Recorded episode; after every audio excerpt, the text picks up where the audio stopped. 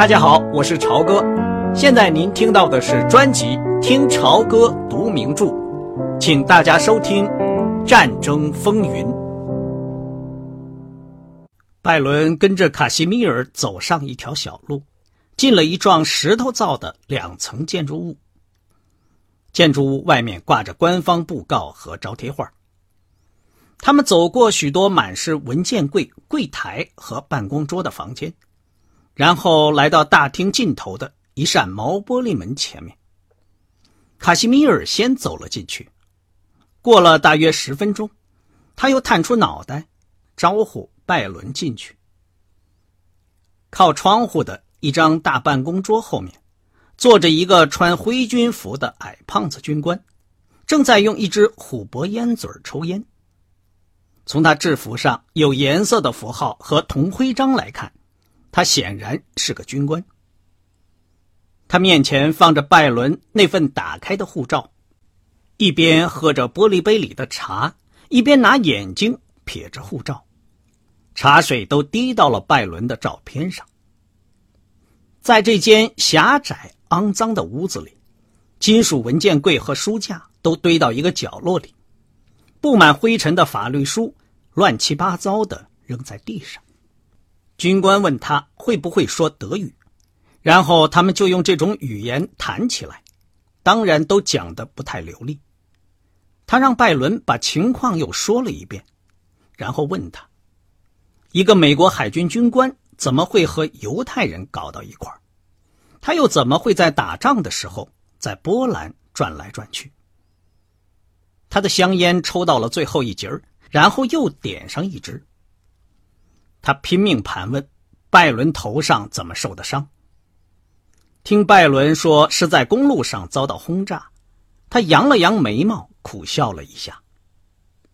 他说：“即使这些都是真话，拜伦的行为也够愚蠢的，很容易就会被抓去枪毙。”在一个问题接一个问题的长长的沉默间隙，他用一支笔把拜伦的回答记下来。然后把这张潦草的记录别到护照上，把它们扔到一个装满文件的铁丝筐里。明天下午五点再回到这儿来。那不行，我今天晚上就要返回华沙。那军官耸了耸肩膀，就不再回答了。拜伦但愿他的太阳穴不要老这样跳，这样简直没法动脑子。特别是用德语，而且他的眼睛也发花了。我可以问一下您是谁吗？您有什么权利没收我的护照？而刚才那个士兵又凭什么权利要扣押我们的汽车？卡西米尔在他们谈话的时候，一直呆呆的站在办公桌旁边。卡西米尔刚才露出的那种讨人厌的微笑。此刻，在军官的脸上出现了。你不要管我是什么人，我们先要弄清楚你是什么人。那就请给美国使馆打个电话，找政治秘书莱斯里斯鲁特。这花不了几分钟时间。这位军官一口气喝光了他的凉茶，开始在文件上签字，然后用波兰话对卡西米尔嘟囔了几句。卡西米尔就抓住了拜伦的胳膊，把他推到门外，又把他带回汽车那儿。火车站和货车都在冒着白烟，街上充满烧焦了的木头的气味。商店里的抢劫已经结束了，几个警察站在遭难的商店前面。三个女人的脸隔着车子发黄的玻璃，紧张的。看着拜伦，卡西米尔的同伴刚才又是敲玻璃，又是冲着新娘子眨眼睛，吓得他躲开了窗口。现在卡西米尔对他说了几句话，他们就都离开了。拜伦把经过情况告诉了娜塔莉，他又用一滴细语对其他人说了一遍。吉斯特罗说。他们可以在这个城里的一个朋友家过夜。当拜伦坐到驾驶盘后面的时候，杨科尔显得很高兴。他又坐到后排，坐在妻子的身边。在班瑞尔的指引下，拜伦驾车向一个十字路口开去。路口有个大箭头，指向左边一条从一片堆满了一捆捆玉米秸的田地中穿过的大路，上面写着“华沙九十五公里”。吉斯特罗叫拜伦向右拐，拐上一条路边有许多小房子，通向一个没有油漆过的木头教堂的小路。可就在这时，拜伦做了让他吃惊万分的举动。拜伦换了挡，把车向左一拐，一直向左边的那条大路开去。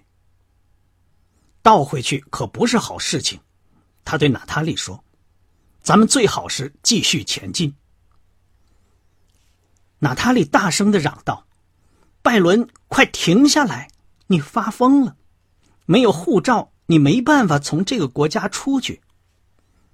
问问班瑞尔，他怎么看？接着是一阵子一滴絮语的谈话。他说：“你这样太危险了，往回开吧。”为什么？要是碰到什么麻烦，我就说在轰炸的时候把我的护照丢了，我头上还留了这么个窟窿。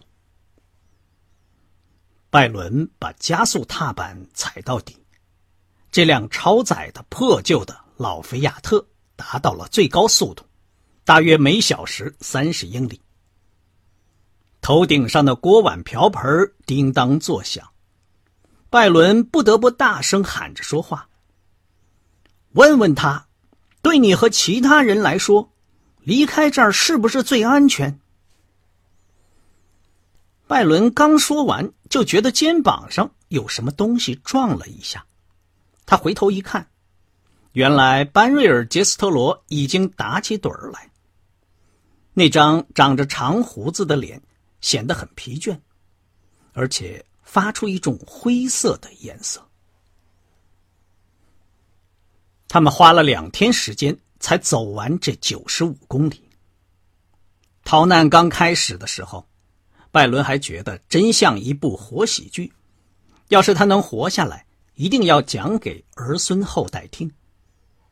但是后来发生的事情太多了，所以从克拉科夫到华沙的五天历程，不久就变成了支离破碎的模模糊糊的记忆。有一次，汽车的水泵坏了，害得他们在森林中一条偏僻无人的小路上。整整耽搁了半天，最后还是拜伦头晕眼花的带病把它修好，连他自己也没想到又能工作了。由于油箱漏油，他们不得不冒着很大的风险去多买了很多汽油。有一天晚上，他们在一片干草地上过夜，那个有点神经质的新娘忽然不见了。大家花了好长时间去找她，最后发现她闲逛到另外一个农场，在一个马圈里睡着了。还有两个浑身血迹的男孩子，一个十一岁，另一个十四岁，两个孩子就在路边睡着了。他们糊里糊涂的讲了事情的经过，说是从一辆卡车上掉了下来。最后，这两个男孩子。就坐在菲亚特吱吱作响的引擎盖上的木板条上，走完了通往华沙的最后三十公里。对这一切，拜伦都没有留下深刻印象，但他始终没有忘那会儿他的肚子是多么难受，害得他老是往灌木丛里跑。这件事儿让他窘迫不堪。还有。娜塔莉尽管越来越脏，越来越饿，越来越累，却始终是劲头十足。特别是，是他永远忘不了的，是他胸前口袋上的那个洞。那原来是他放护照的地方，现在这个地方似乎比耳朵和脑袋上的伤口都跳得厉害。因为他知道，这会儿那个波兰军官是可以下令把他拉出去枪毙，而他的士兵们一定是会执行的。在杰斯特罗的指点下，拜伦开着车子避开城镇，在偏僻的石路和土路上绕道行驶。这样走让路程变得更长了，也使得这辆快散架的汽车坏得更厉害了。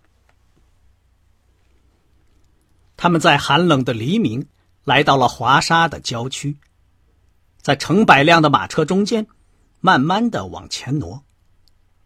在留着麦茬的田地里，女人、孩子和驼背的白胡子老人都在挖战壕，用缠在一起的铁丝堆起反坦克障碍。一处处的建筑物趁着粉红色的东北方的地平线，看起来真像是神圣的耶路撒冷。司机的胖胖的妻子身上发出的气味越来越像一头热坏了的母牛，他白天黑夜的挤在娜塔莉身边，别提多亲热了。这个姑娘还从来没有从别人那儿感到过这种亲密。他拥抱娜塔莉，亲吻她，把她当做他的亲姐妹一样。这辆呜呜作响、叮叮当当的汽车，又走了三个多小时，才到了美国使馆。那两个男孩子从引擎盖上跳下来，从一条小路跑掉了。去吧，快点进去。吉斯特罗一边用一滴絮语对娜塔莉说，一边走出汽车吻她。要是有可能，以后再来看看我。当拜伦说再见的时候，班瑞尔·杰斯特罗简直不愿意放开他的手。他用自己的两只手紧紧的握住拜伦的手，真挚的望着这个青年的脸说：“谢谢，一千次的谢谢你。美国要拯救波兰，是吗，拜伦？拯救全世界。”拜伦听后大笑起来：“这可是个重要的命令，但我一定转达。”班瑞尔，他说什么？班瑞尔问娜塔莉，他仍然握着拜伦的手。他一翻译出来，班瑞尔也大笑起来。然后他像只狗熊一样拥抱了拜伦，很快的，轻轻吻了他一下，这让拜伦感到十分吃惊。一个海军陆战队士兵孤零零的站在紧闭的使馆大门口。沿着黄色的灰墙垒着一排灰色的沙袋，难看的 X 型木条使窗户变了样。在红瓦的屋顶上，画着一面很大的美国国旗。所有这一切都显得很古怪，但是更怪的，倒是排长队的人们不见了。除了那个海军陆战队士兵，没有人站在外边。美国使馆不再是避难所了。那个卫兵听了他们的话，他那张刮得干干净净、带着疑惑表情的红扑扑的脸上，立刻显出了笑容。是的，小姐，斯鲁特先生是在这儿，他现在负责使馆的工作。他从钉在门上的金属盒子里拿出电话，好奇的打量着他们。娜塔莉用手理了理蓬乱的头发，拜伦也拢了一下他那头长得又密又硬的红头发。他们两个人都高兴的笑起来。斯鲁特从使馆挂着国徽的下面宽阔的台阶跑下来。嘿，我的天哪！见到你们真是高兴极了。他用一只胳膊搂住娜塔莉，吻了吻她的脸。同时，眼睛盯着拜伦头上血迹斑斑的肮脏的绷带。怎么了？不要紧吧？没有什么。有什么消息吗？法国和英国参战了没有？你们难道消息这么不灵通？他们先是骂了希特勒三天，要他识点相，把部队撤出波兰，然后他们到星期天就宣战了。从那以后，他们除了散发传单之外，我没看到他们还做了什么。他们吃了一顿有火腿和鸡蛋的美味早餐，这是逃难几天以来他们吃的第一次真正的早餐。饭后，他们就把他们的经历完整的讲了一遍。拜伦觉得，他那拼命折腾的肚子，对这顿纯属是给小孩子准备的饭菜，倒挺对劲儿，吃下去就不再闹了。他和娜塔莉是在大使宽大的办公桌上吃的这顿饭。轰炸一开始，华盛顿就把大使和大部分使馆人员从波兰召回。斯鲁特是三等官员里唯一的单身汉，所以就被大使选中留守。这位外交官听说拜伦把护照扔掉了，简直吓坏了。我的天哪，伙计，这个国家是在打仗啊！你没被抓走坐牢或者被枪毙，真是万幸啊！虽说你在这儿到处乱转，确实有真正的原因，可要是把你说成是个德国间谍，似乎更合情理一些。人们也难以相信你们俩是一对儿。你们两个人这么幸运，真是让人难以置信，而且也脏的使人难以置信。娜塔莉说：“我们现在怎么办？”你运气好，正赶上了，亲爱的。目前你们可离不开波兰了。德国人现在正在蹂躏波兰的农村。到处都在狂轰乱炸，我得给你们在华沙找个地方住下，等到，呃，等到局势有个眉目的时候再说。同时，你们也得和我们这些人一样躲炸弹。斯鲁特对着拜伦摇了摇头：“你父亲正在为你担心呢，我要给他打个电报。我们仍旧可以通过斯德哥尔摩联系，他可以告诉艾伦·杰斯特罗。”说娜塔莉至少是找到了，而且还活着。我现在只是想洗个澡，娜塔莉说。斯鲁特挠了挠头，然后从口袋里掏出一串钥匙，从桌子上划过去。我已经搬到这儿住了，你们就用我的房间吧，在一楼，那是最安全的地方，还有一个挺深的地下室。我离开那儿的时候还有自来水，我们还有电。拜伦怎么办？拜伦说：“我可以去监理会招待所。”那儿前天就被炸了。斯鲁特说：“我们不得不把所有的人都撤出来。”要是他和我住一起，你会在意吗？娜塔莉说。两个男人都吃了一惊，而且显得很不好意思。拜伦说：“我想我母亲会反对的。”哎呦，还像小孩那么哭哭啼啼的拜伦，就凭咱们那会儿一块老往树丛里跑，还有其他那些事儿，我不知道，咱们俩之间还有什么秘密可言。他转向斯鲁特说：“他可真像我忠实的小弟弟。”你可不要信他的话，拜伦烦躁地说。我可不是总是那么好脾气。这儿有基督教青年会吗？你瞧，我倒不在乎。”斯鲁特说，他说话的口气显然缺乏热情。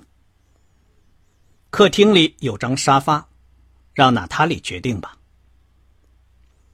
娜塔莉抓起钥匙，我想先洗个澡，然后睡他几天。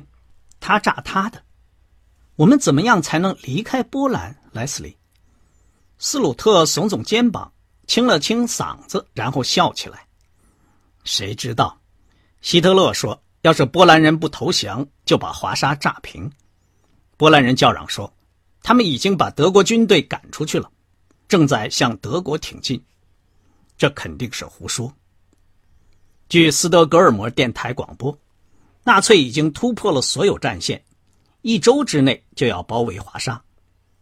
在这儿的瑞典人和瑞士人，正在想办法为。中立国侨民越过德国战线进行谈判。咱们或许都得用这个办法离开。这件事办成之前，最安全的地方就是这儿。那么说，我们到华沙来是干了件聪明事儿。娜塔莉说：“你是一切聪明才智的化身，娜塔莉。”刚才您听到的是《听潮歌读名著：战争风云》，谢谢您的收听，我们下次节目再见。